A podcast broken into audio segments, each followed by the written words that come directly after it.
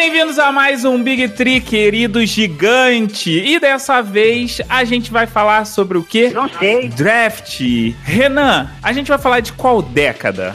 Década mais colorida possível, a década de 80. Cadu, me diz aqui, a gente tá solo, só nós três aqui pra fazer esse draft? Hoje não. Hoje a gente tem a convidada do NBA das Minas. Hoje com a gente a gente tem a Agatha. Boa noite, pessoal. Agatha da NBA das Minas. Agatha, pra quem por um acaso não tem a menor noção, sei lá, vive em Marte e não sabe o que, que é o NBA das Minas. O NBA das Minas é um podcast também. A gente fala, obviamente, de NBA, como diz o nome, mas a gente aborda muitas outras questões relacionadas ao mundo do basquete. A gente também tá no Instagram e tá no Twitter. O Twitter é NBA das Minas Pod e o Instagram é Pod NBA das Minas. Então segue a gente lá e acompanha um pouco mais o nosso trabalho. A pegada de vocês é uma pegada mais falando sério assim, ou é tipo a gente aqui que é não tem nada de seriedade aqui, é coração 100% do tempo? Eu acho que depende do tema, na realidade. Na passada, o retrasado, a gente gravou uh, sobre o uso do hijab no basquete, principalmente no basquete feminino. Aí, logicamente, foi um, um, tema um pouco mais sério. Mas vira e mexe, principalmente quando a gente vai falar de Celtics e Lakers, aí uh, o assunto vira palhaçada e a gente faz graça também. E você torce para qual time? Felizmente, tem coisa que a gente não escolhe, né?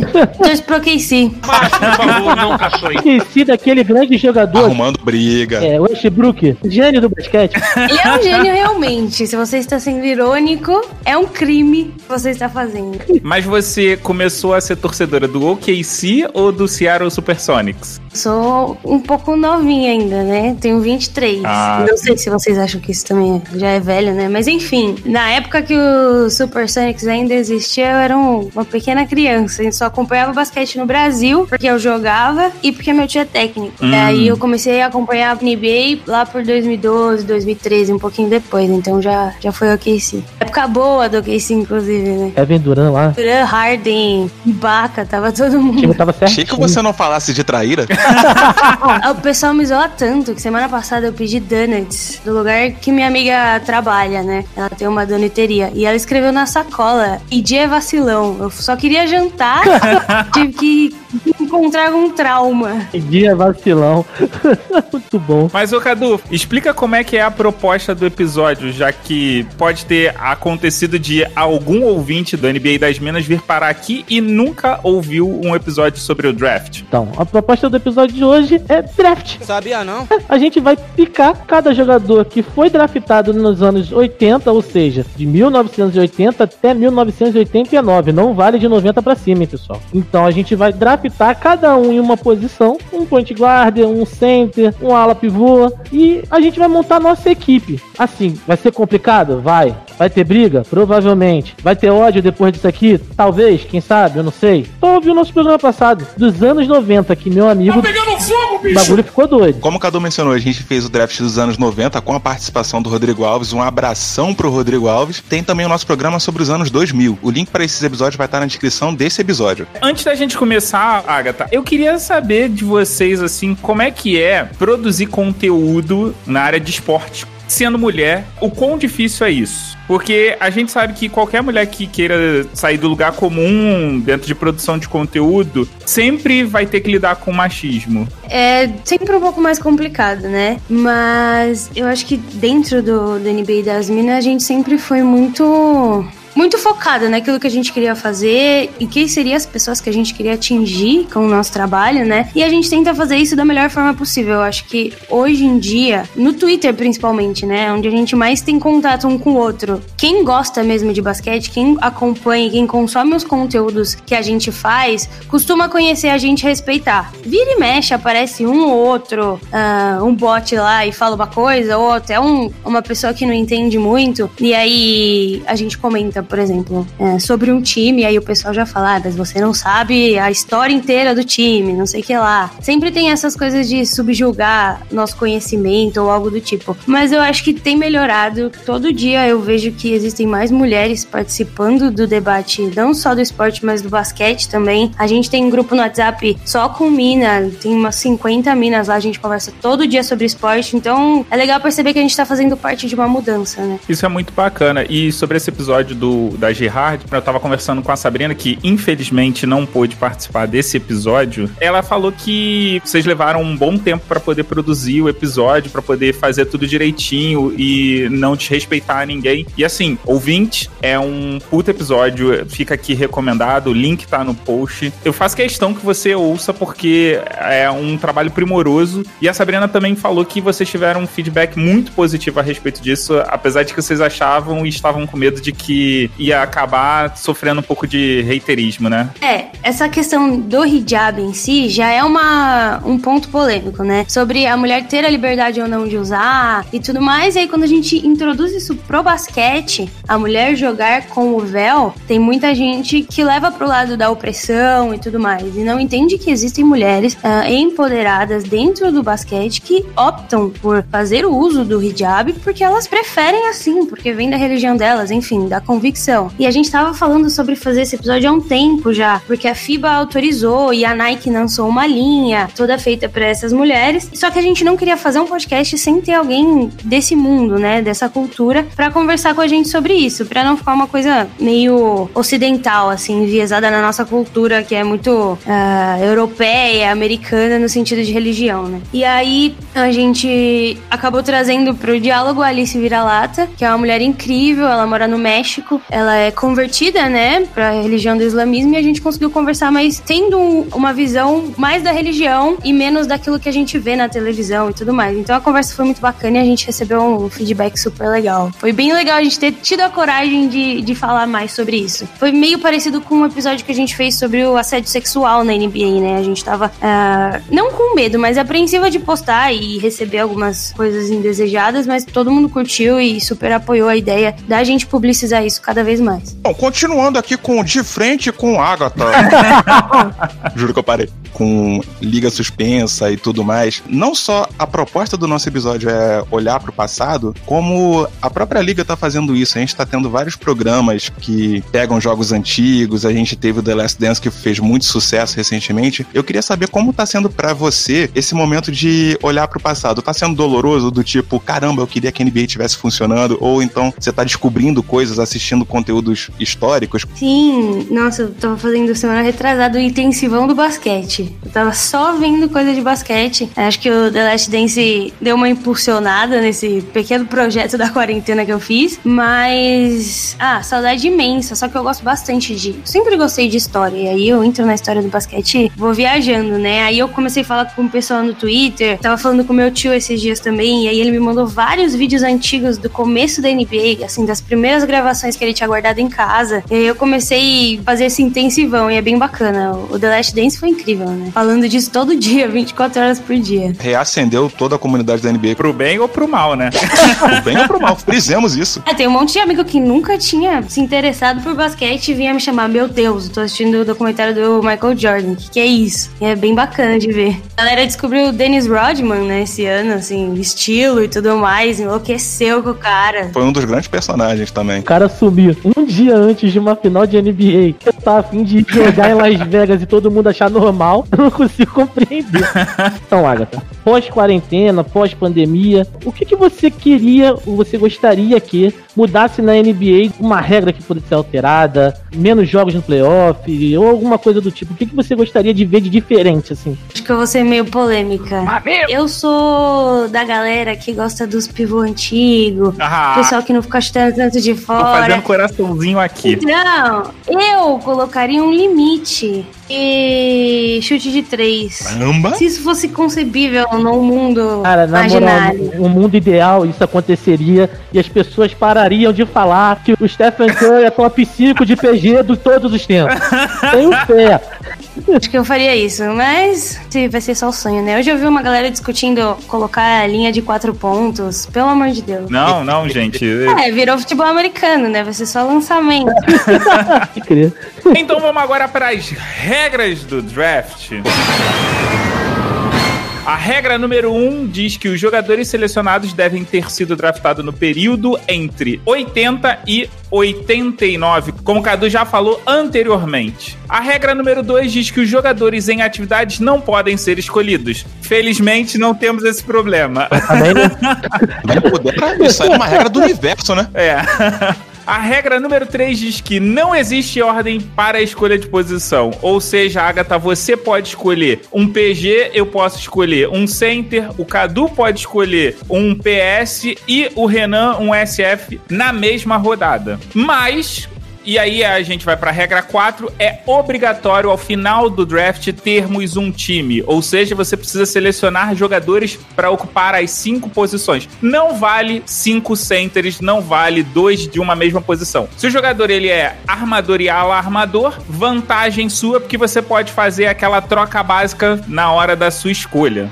A regra 5 diz que após cada rodada, o primeiro vai pro final da fila. A única regra que vale é que eu tenho que furar o olho do coleguinha, não quero nem saber. Vamos lá, Agatha. Eu sou Jazz, o Renan é Miami, Cadu é Dallas. Mais do que qualquer outra coisa, a regra máxima é vamos fazer o coleguinha ficar puto. A gente faz isso no NBA das Minas também. Sensacional. Nunca me decepcionou. Preparada, Agatha? Parada. Good evening, and thank you for that enthusiastic Brooklyn welcome. With the first pick. Agatha, a escolha é sua. Já fui controversa hoje, não vou fazer gracinha, até porque eu não escolhesse essa pessoa em primeiro lugar, a comunidade do basquete me cancelaria. Né? Nossa senhora. Não, mas depois isso no comentário. Então, a primeira pick, obviamente, é Michael Jordan. Suspeitei desde o princípio. Essa é a única escolha que a gente não precisa dizer o motivo, né? Exatamente. Eu já contei que não era minha. Cara, eu cogitei ele, sabe? Eu- sei lá, num mundo hipotético que as pessoas ficaram todas revoltadas com ele depois de Last Dance, acharam ele um babaca e não querem mais escolher ele nos seus times, mas não teve jeito, né? Aqui, ó, tô dando na minha listinha o tchauzinho aqui, ó. Michael Jordan, que foi escolhido na terceira pick no draft de 1984. Um draft recheado de bons jogadores. Melhores, né? Com certeza a gente vai ouvir mais do ano de 84. Se eu fosse considerar aquele ano, o Jordan seria meu, porque ele foi a terceira, né? Tá, vamos lá que agora é a minha vez de escolher. E eu vou correr pra um aqui, porque eu sei que vocês vão querer pegar jogador do Jazz. Então a minha escolha vai ser do mesmo ano do draft, mas vai ser bem mais lá pra baixo. Ah. A 16ª escolha do draft de 1984. O meu PG querido, amado do coração, John Stockton. A surpresa de absolutamente ninguém. Sacanagem. Ele é um dos grandes jogadores da NBA. Eu sei que os coleguinhas aqui querem me ferrar e fariam uma provocação de escolher ele se eu não corro pra pegar ele. John Stockton, grande recordista de assistências da NBA. Recordistas de assistências e roubos de bola na NBA. Meus parabéns, Mogli. Meus parabéns. No meu time pegava banco, no máximo. E isso, terceiro, terceiro reserva, aquele que é quando ca- acabou o jogo. Hum? Só joga aí. Renan, Lá vamos nós, já diriam em pica-pau. O time que vai para os playoffs enfrentar o time da Agatha, né? Porque ela pegou o Michael Jordan, obviamente ela vai pro final e o embate vai ser contra ela, não tem jeito. Então eu vou me resguardar, vou pegar um mestre em todos os sentidos, porque ele não somente é um pivô, ele é um pivô que ensina outros pivôs. Um cara que marcou a posição de uma maneira assim absurda e inspira pivôs principalmente, mas outros jogadores de outras posições também vão treinar com ele. Estou falando de Akin The Dream Olajuwon. Primeiríssima posição. Draftado em 1984, campeão da NBA em 94 e 95. Olha, por essa eu não esperava, não, hein? Foi bom, porque você me deixou um leque de opções. Não tirou o que eu queria, deixou mais uma opção. É, viu? Vou me antecipar, vou fazer a minha escolha. Antes que alguém roube ele, eu vou pegar a Kryptonita do Michael Jordan. O cara que não deixou ele em paz, não deu paz pra ele por anos. O cara que foi o segundo pique do ano de 1981. O cara é bad boy, o cara é ruim, mal feito pica-pau. Eu vou pegar a Zaya Thomas pra armar o jogo pra mim. Porque é armador de origem, armador que arma, e é isso que eu gosto. E agora, vocês que lutem com quem tem aí pra armar, porque já foi dois. Você automaticamente virou a pessoa mais odiada desse draft, porque se tem uma coisa que a Zaya Thomas arranjou na vida foi confusão. Meu irmão, mas ele foi campeão. Então, tá tranquilo. o Cadu usa esse argumento pra vida. Qualquer coisa que você vai falar, se o seu time não ganhou um título, Agatha, ele vai falar assim, mas meu time é campeão. Mas o meu time é campeão. Mogli, não você... O seu não é. Quantos anos você tem, Mogli? 42. Você é dois e não viu teu time campeão. Eu já vi o meu e sou mais novo que você. argumento melhor que esse pra vida, cara? Me vejo obrigado a concordar com palestrinha. Mas eu já eu sempre falo que se eu tivesse nascido nessa época e eu tivesse a oportunidade de torcer, eu torceria com certeza pro Isaiah Thomas. Eu ia odiar o Michael Jordan. É minha cara. Assim. Eu odeio o pessoal do Golden State por muito menos. Acho que eu não ia odiar o Michael Jordan. Pô, seis vezes campeão, cara. Isso é canalice. Chegou na segunda rodada e eu sou o primeiro. Eu vou contra a expectativa de vocês.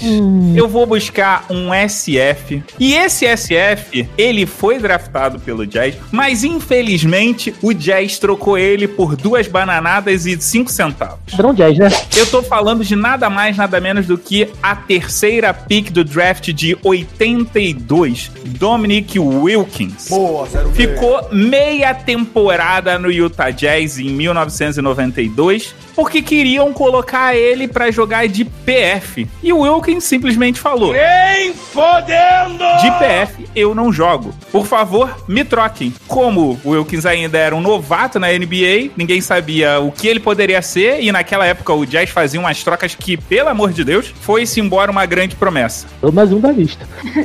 Quando a gente para pra pensar nessa história que o Mogli contou e no tamanho do Wilkins, eu estou falando do, do tamanho mesmo, que o Wilkins era enorme, eu até entendo o Utah Jazz. Eu vejo o Wilkins, pra mim, eu vejo um PF. Jura você? Tem até uma história engraçada que ele falou recentemente que ele se arrepende de ter pedido essa troca e ele também acha que se ele tivesse no Jazz seria teria montado um Big Tree fantástico. Mas eu acho que se ele tivesse permanecido no Jazz, ele acabaria mudando o Jazz e o Jazz talvez pegaria o Stockton, mas não conseguiria pegar o Cal Malone. Sentido. Renan, sua vez de escolher. Eu devo confessar que, assim, vocês entraram na minha mente, eu previ uma coisa, a coisa não aconteceu, então eu vou, Ferraram tudo, ferraram tudo, mano. eu vou me antecipar. Caraca, meu planejamento tá pior que o do New York. No andar da carruagem, eu não sou bobo, Não é bobo. Jamais. Aqui não tem bobo. A minha pick é baseada no seguinte: meu time vai pra playoff. E todo time de playoff tem que ter um jogador de apoio. E eu quero o melhor jogador de apoio de todos os tempos. Eu quero o jogador número 2, que deveria ser muito número 1, um, inclusive no dinheiro que ele deveria receber. Vou draftar sim o senhor Scottie Pippen. Eu pensei que ele ia passar que nem na carreira dele, batidaço agora, tá ligado? Pra mim. Sei que ele já tava vindo já. Pippen, draftado em 1987, foi a quinta escolha daquela ocasião. Cadu, Eu já tenho um cara que é polêmico no meu time, irmão. Agora, um cara pra na véspera de uma final desaparecer pra Vegas jogar. Já falei que o time tem que ser ruim, tem que ser mal feito pica-pau. Diretamente de 1986, a 27 pique desse draft, Dennis Rodman. Ó, meu time é campeão, hein? Já tem dois aí, hein? Não ia falar nada não, mas ó, vocês que se vocês que lutem, vocês que lutem. Incrivelmente, Dennis Rodman foi uma daquelas escolhas que a gente não sabe por que saiu na segunda rodada do draft. É, Vai saber, né? De ter assistido The Last Dance, eu sei. tipo o Antetokounmpo, ser segunda rodada de draft quase, entendeu? Tenho certeza que muita gente tá visualizando o Dennis Rodman com a camisa, a camisa vermelha do Bulls, mas o Cadu conseguiu a proeza de juntá-lo com a Zaya Thomas, onde ele surgiu, jogou e foi campeão. Venhamos, era muito mais legal. Né? Mas, Agatha, diga, diga. agora é a sua vez, você vai de quê? Não sei se eu pego um center agora. E já aproveito que tem dois aqui que vocês negligenciaram, por assim dizer. Acho que eu vou de center. Vou escolher Patrick Ewing. Primeiro pick aí do draft.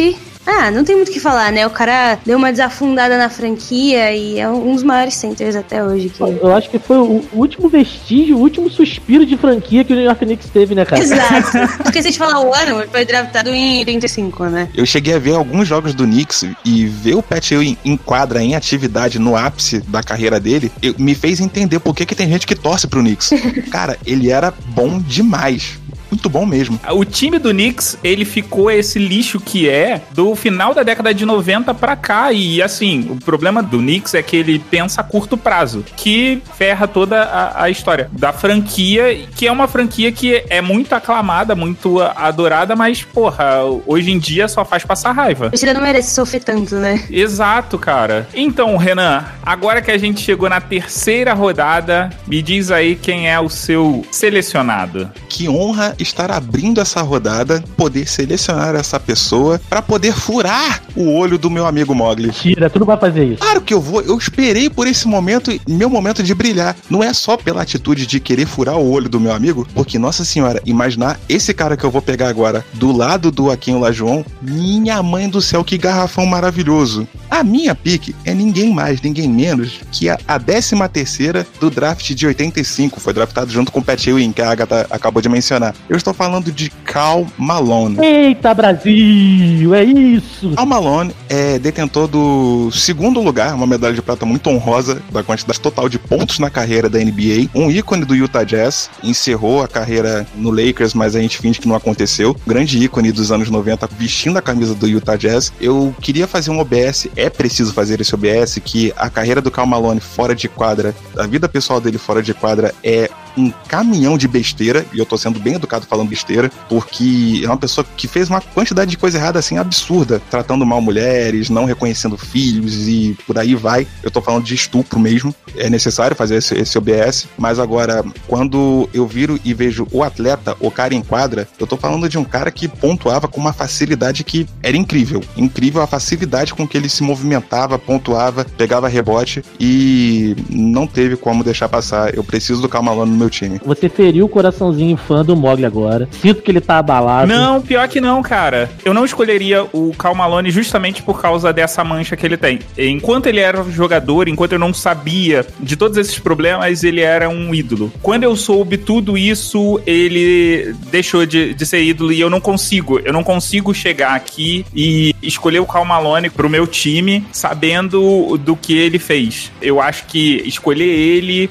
para mim, para mim, Mogli, é compactuar com as coisas que ele fez. Não julgo quem escolhe, não, não, tem problema, mas eu particularmente tenho esse problema com todo o ídolo que eu tenho, que eu descubro que fez uma merda, uma cagada. Foi assim com o Cal Malone, foi assim com o Luis C.K., o que ele produziu antes eu admiro, mas depois que eu descubro as cagadas, é, não tem como olhar pra pessoa do mesmo jeito que você olhava antes. O Mogli abriu o coraçãozinho dele nesse momento, e sim, é uma observação necessária. Cadu, sua vez. Falei que eu tô montando um time finalista de NBA. Hum. Então quem não for finalista nem aparece. Tira, pode ser que apareça, calma. é, eu lembrei aqui, eu lembrei aqui, eu lembrei aqui. Dessa vez eu vou escolher um SG, um shooting guard. Vou escolher um SG que protagonizou umas finais bem pegadas com o time do, do Sr. Jordan. É um cara que teve a proeza de fazer 11 pontos em 8 segundos. Petros está mandando lembranças agora? Petros deve estar tá fabuloso, feliz. Cara que ele deve admirar muito. É coração, Petros. É isso que eu falo. É isso. É coração, é sentimento. É Red Miller, tá ligado? É o cara que comemora antes do tempo. E é isso. entendeu? Acontece. Acontece. Acontece. Faz parte do, do jogo, entendeu? O cara que foi adaptado em 19 1987 é o 11 pique e foi do Indiana Pacers por toda a sua carreira, né? Foi finalista e é o cara que eu quero no meu time. É o chute guard, é o Azaia armando, ele chutando. Pô, só tô vendo coisa boa aqui, hein? Ó, tô vendo aqui um título mais rápido do que o próximo título do Dallas. Não delira. E olha que o Dallas tá próximo. Agatha. Olha, tô mais confusa do que eu imaginei que eu iria ficar. Mas eu tô pensando aqui, tô armando uma estratégia pra vencer vocês. Você vai de qual posição? Eu vou de shooting guard agora. E se ela escolher um carinha aí, vai ferrar vocês, né? Eu vou, eu vou fugir um pouco do óbvio. Porque eu gosto muito do basquete europeu e eu vou fazer uma homenagem ao basquete europeu e escolher o Drazen Petrovic, que foi a 60 escolha do draft de 86. E eu não sei nem mais o que falar. Eu gosto muito do, do basquete dele, do Sabonis. Eu não sei se tô, posso estar dando spoiler aqui de escolhas de vocês, não sei. Gosto muito dele da época da Iugoslávia, da Croácia. Mexeu com o meu coração, cara. Mexeu com o meu coração agora, gente. Incrível.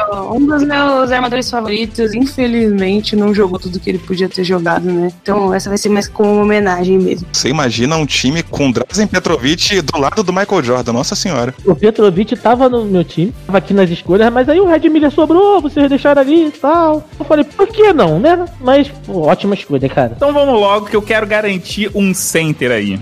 E, infelizmente, ou felizmente, me sobrou. Você começa a tua escolha com infelizmente? Sabe aquele Deus me livre, mas quem me dera? Então, eu tô nessa situação agora. Porque vocês deixaram a primeira escolha do pick de 1987, draftado pelo San Antonio Spurs. O center David Robinson. Almirante David Robinson. O que dizer de um jogador que foi responsável por ajudar a primeira franquia da ABA a ganhar um título na NBA? O cara que ensinou o Tim Duncan, né, cara? ensinou direitinho. É uma coisa muito chamativa no David Robinson é como é que um cara do tamanho dele, da envergadura dele, parecia que flutuava em quadra. Ele jogava com uma elegância. Jogava muito na seleção também, né? Sim. Tricampeão com a seleção. Tava no Dream Team. que Também a gente tá quase fazendo um Dream Team aqui, né? Com esse draft. Sim. Te falar que no Dream Team, até eu, com todo esse basquete horroroso que eu tenho, ganhava alguma coisa. Como é que é? Não tem como o cara ser ruim ali. Não que o David Robinson seja ruim, mas, pô, Um time que se dá ao luxo de excluir o Isaiah Thomas é um time, assim, diferenciado, né? fora de série. Vocês até agora não me surpreenderam porque todas as escolhas de vocês estão na minha lista. Conceito de estratégia. Tu é bichão mesmo, hein? tu escolhe, tu planeja, tu prevê. Vou mandar teu currículo pro Knicks. New York Knicks, contrate o Mogli, por favor. Do jeito que eles estão contratando GM aí, ó, tem grandes chances. Porra nenhuma. Mas vamos lá pra quarta rodada, Cadu.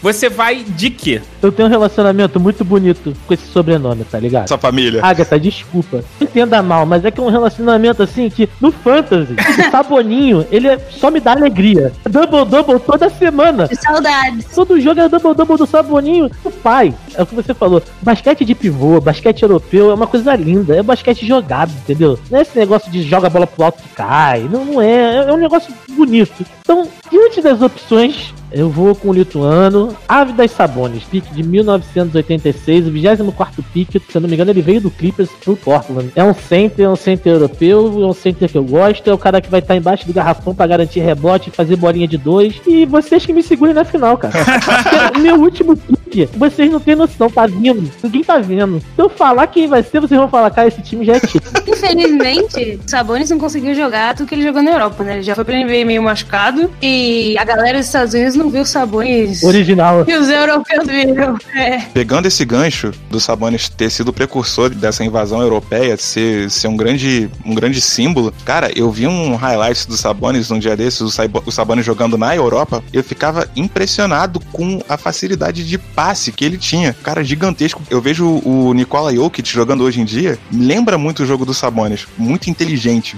Mas, Agatha, agora sua vez, você vai de que posição? Olha, porque eu preciso fazer uma homenagem ao Seattle Supersonics e escolher Shaw Kemp, né?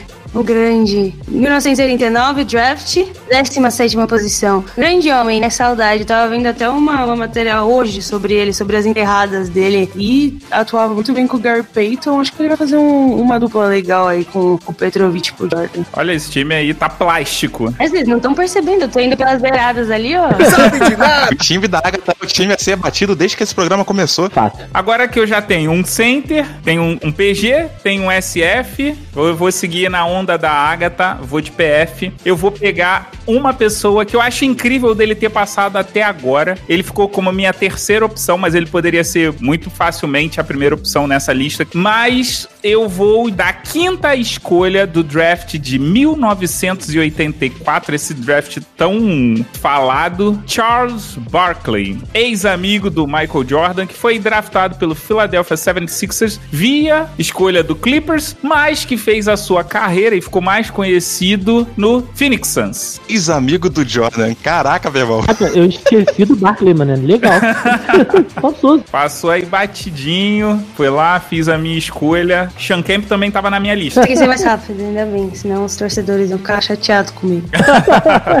Então vamos lá, Renan, qual posição que você vai escolher? Bom, eu queria salientar que estamos cumprindo isolamento social, tá cada um gravando em sua casa, mas se eu estivesse gravando do seu lado, ter- eu teria te dado um abraço. Porque por um momento eu achei que você fosse furar meu olho. É que eu já até sei que você vai pegar, mano. Mas vendo o meu time aqui, eu sei do que eu preciso, eu tenho certeza do que eu preciso, eu sei o que eu quero. Eu vou atrás de um representante do Dream Team. Eu vou atrás de um companheiro do meu pivô. Eu vou atrás de Clyde the Glide Drexler. Vai na minha Na lista. minha lista também. Meu SG, ele foi draftado na 14ª posição no draft de 1983. Clyde Drexler é um, dos, um daqueles jogadores que se tornam emblemas de uma equipe, eu tô falando do Portland Trail Blazers, mas que acaba indo pra outra ser campeão. Ele foi campeão no Houston Rockets, junto com o Olajuwon. Eu vou te falar, ele sofre do mesmo mal de Damian Lillard, né, cara? Portland não tem mídia. O cara foi um puta jogador do Portland. Talvez ninguém lembre dele, assim, como outros jogadores. A mesma coisa a gente falar do Damian Lillard, que já joga pra cacete do Portland há mó tempão, mas fica ali quietinho, sem hype, sem nada. Isso é uma coisa que eu tava discutindo no Twitter outro dia. Tem alguns jogadores que é o Drexler é um deles, o Tim Duncan pode vir a ser, que daqui a alguns anos a galera vai achar tipo, ah, foi um jogador qualquer assim, porque são jogadores que não tem mídia, não tem hype, gostam de ficar sem holofote e isso eu acho ruim. Inclusive ele até deu uma, uma declaração relativamente polêmica. Ele falou recentemente que ele não vê a única discussão sobre o melhor jogador de todos os tempos como o LeBron James e o Michael Jordan. Tem muita gente que veio antes e gente muito boa que a galera não discute porra. Você tem um Bill Russell da vida e ninguém nem cogita ele como o melhor jogador de todos os tempos. No final das contas, é um duelo não só de habilidade, mas também de narrativa. Quando você pega o próprio Michael Jordan, que tem um The Last Dance aí a respeito da vida dele, você percebe que o roteiro também conta muito Uhum. com o que você produz dentro de quadra. Exato. Toda vez que alguém fala que é melhor que o Isaiah Thomas, eu perco um pouco da minha energia vital, assim. Porque a galera não conhece, sabe? Tipo, não conhece. Que falaram o que que eu não ouvi? Desculpa. É isso aí mesmo, você ouviu, você ouviu. Curry? É isso A aí. década de 90, ela tá muito centralizada no Jordan, né? Eu acho. E a gente acabou deixando muita gente de lado pra colocar o holofote sobre esse cara. Na verdade, no grupo do Telegram, a gente tava essa semana discutindo isso aí. Eu acho bizarro porque, assim, o Jordan, ele era um cara acima da média. Mas tinha uma caralhada de gente que era, que era foda. E, assim, a galera olha pra hoje e hoje, basicamente, a NBA, aqui o Cadu compartilha comigo esse sentimento, é pega, vai pro ataque e arremessa de três. Tipo, falta infiltração, falta armar o jogo, falta fazer um jogo jogado. O Greg Popovich, no início dos anos 2000, fazia um jogo chato, mas era aquele jogo técnico para um caralho. Você podia ficar puto com ele, mas você falava, caralho, como esse time joga bonito. Basquete. Se você perguntar pra mim, o Curry como ala, perfeito. Puta de um jogador, cara foda, realmente muito bom. Ele é ala, ele arremessa de três pra cacete, tudo bem. Agora, você colocar ele no top 10 de armador, cara, a função do armador não é. Me desculpa, Agatha, mais uma vez, não é ser um Westbrook da vida. Pegar a bola e, e desespero, loucura, sai passando no meio de todo mundo, joga a bola pro alto e tenta cair, entendeu? O armador ele arma o jogo e a gente não vê mais isso. É claro, uma tendência, mudou o jogo, mas o Curry não arma. Ele tem um plano de jogo tal, mas ele não arma. Então, como ala, é mérito dele, realmente é um puta de um ala, joga pra cacete. Agora, como armador, não me convence, cara. Eu gosto do Curry. Eu já falei mal dele umas três vezes só hoje. O pessoal vai achar que eu não gosto dele. Eu adoro o jogo do Curry. Eu acho que ele foi o cara que revolucionou a NBA. A NBA virou outra depois que o, que o Golden State ganhou esses títulos. A, a mudança de, de arremesso, de tudo. Mas a única crítica que eu tenho a fazer é que muitos jogadores são apagados por não serem os bonzinhos da história, principalmente o Pistons nessa época, né? E a gente acaba tendo uma narrativa muito direcionada pra, pra galera do Bulls, assim. Ah, Claro, é como se o pessoal do Bulls fosse todo mundo. Exato. Só gente fina pra caramba ali, né? O Curry, ele é um bom jogador, inclusive a gente reconhece tudo que ele fez em mudar o, o esquema, mas pra armador não dá pra, pra colocar ele. Mas eu colocaria ele em armador, mas com certeza pra mim ele tá ali no top 3 melhores arremessadores, assim, de todos os tempos. Aí é Ah, indiscutível. não. Aí, arremessador, tem discussão. Vamos para a última rodada. Agatha, pra você só resta escolher PG. Exatamente. Você vai de quem? Eu vou de um homem que é talvez um dos PGs mais underrated dessa época. A 11 primeira opção do draft de 1982 pelo Portland Trail Blazers, Fat Lever. E que é uma linda né, do Nuggets. Se a gente pegar pra comparar os PDs da época, de- da década de 80, ele é o segundo PD com mais pontos da liga, só ficou atrás do, do Magic. Pouquíssima gente conhece, eu acho que ele tinha que estar no time pra complementar e eu ganhar esse título de vocês, que tá bem fácil. Há controvérsias. Essa passou despercebido por mim. Despercebidão. E olha que eu coloquei, eu, eu preciso confessar que PG foi difícil. Assim, os três primeiros foi fácil. Depois eu tive que ficar revendo, revendo várias vezes a minha lista e eu ficar satisfeito. E o Fat Lever passou despercebidaço. Inclusive, na minha lista entrou tudo aí. Não vou falar não porque o Renan ainda precisa pegar um PG, vai que de repente ele pega esse. Apesar de que eu não acho que ele vai querer não. É um bom técnico, mas! Deixa eu fazer um parênteses aqui, porque eu confesso que eu me perdi. Porra, É, 20 anos de Tá curso? faltando pô. PG pra Agatha, é isso? Porque ela tá com Michael Jordan, Pat Ewing, Trovic e Sean Kemp. Seria um SF? Ou tô viajando? Eu coloquei o Jordan de SF. o Jordan, ele pode jogar em qualquer posição, é a Coringa. o Jordan ele é G e é F. É aquela carta boa do baralho, tá ligado? Que ele pega é o trunfo. Beleza. Eu vou desferir o golpe final e vou montar o time aqui que vai arrasar vocês, que é a 46ª escolha de 1986. Esse jogador ele ficou muito conhecido no Phoenix Suns por ter sido draftado lá. Eu tô falando de Jeff Hornacek. Que foi draftado, como eu já falei, na pick 46 da segunda rodada do draft de 1986. Um ótimo SG, o companheiro perfeito pro Stockton. Os- dois juntos dá dois vice, né?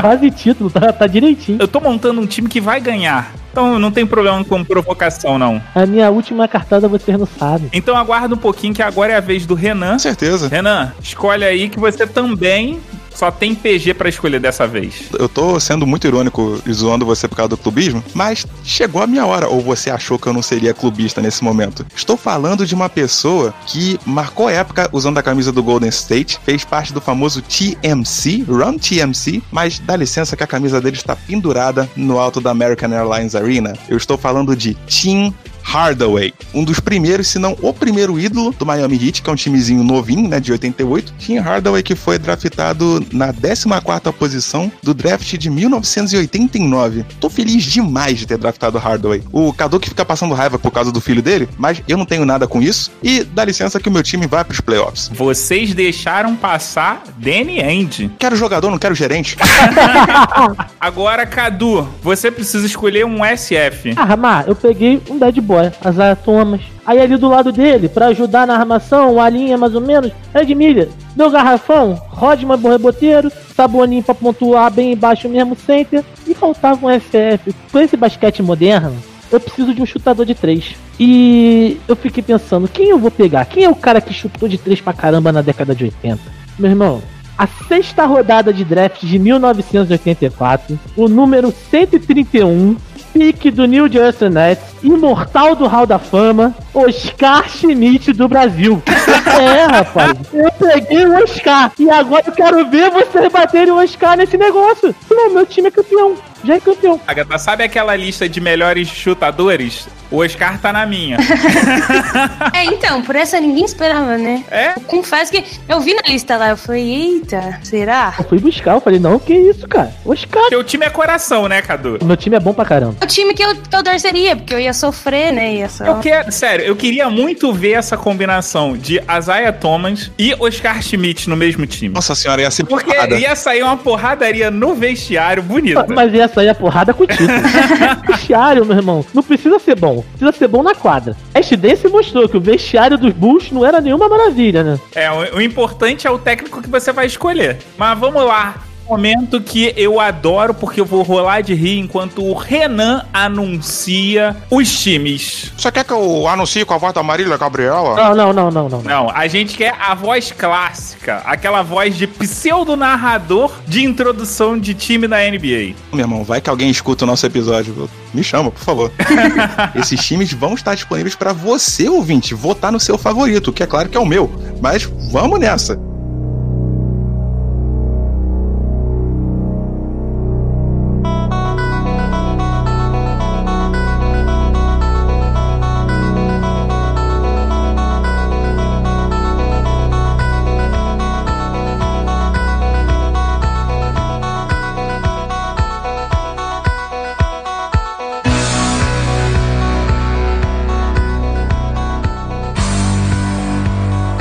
Começando pelo time Agatha. Na armação, Fat Lever, Drazen Petrovic. Nas alas, Michael Jordan, Sean Kemp. No pivô, Pat Ewing. E agora, o time Mowgli. Na armação, John Stockton e Jeff Hornacek.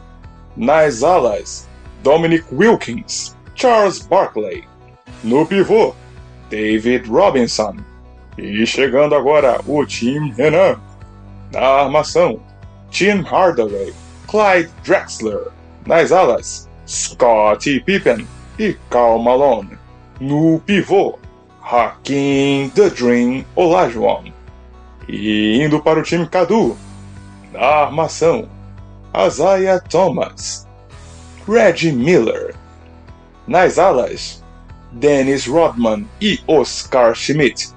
No pivô, Aridas Sabonis. Campeão. Pessoas e pessoas enganadas. Meu Deus do céu, cara. Isaiah Thomas, Dennis Rodman, Red Miller, Oscar Schmidt. Deus do céu, que confusão. Irmão, é o time do coração. Mas faz o seguinte, ouvinte. Você vai no Twitter e vai ter a votação que vai durar quanto tempo, Renan? Você tem um dia maravilhoso pra deixar o seu voto, compartilhar, fazer barulho e votar no time vencedor, que é o meu. Não, não, é o meu. Vocês esqueceram que o meu time tem Michael Jordan, né? Caraca. Então é o seguinte, a partir do momento que esse episódio for ao ar, tá valendo fazer campanha pro seu time. Vou trazer uma legião pra, pra ser sensato nesse podcast e votar nesse time aqui, que não tem como, né? Ok, pode chamar todo mundo, mas pede pra ouvir também.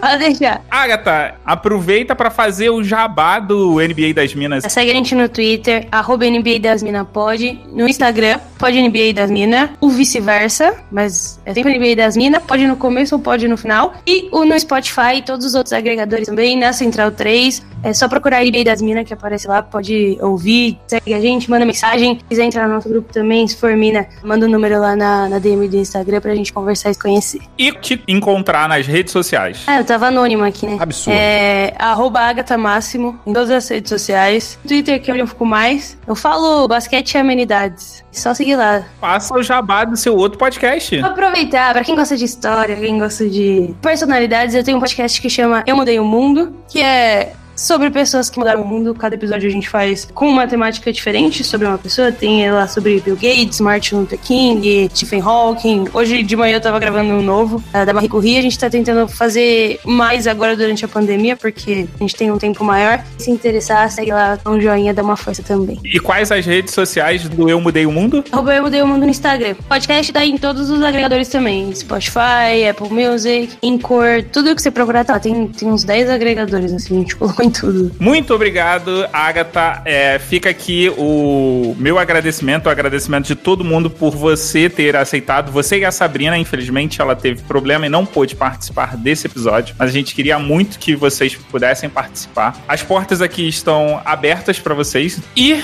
querido ouvinte, querido gigante, a gente precisa encerrar isso aqui dizendo que o nosso site é bigtree.com.br.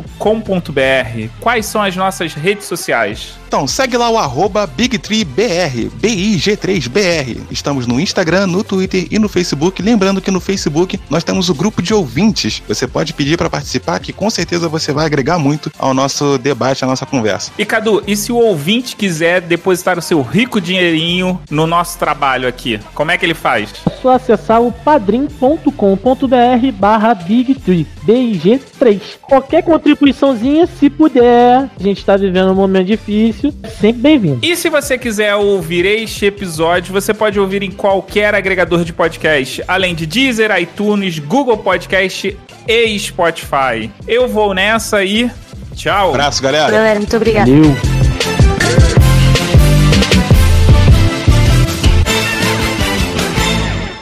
Léo Mogli Edições.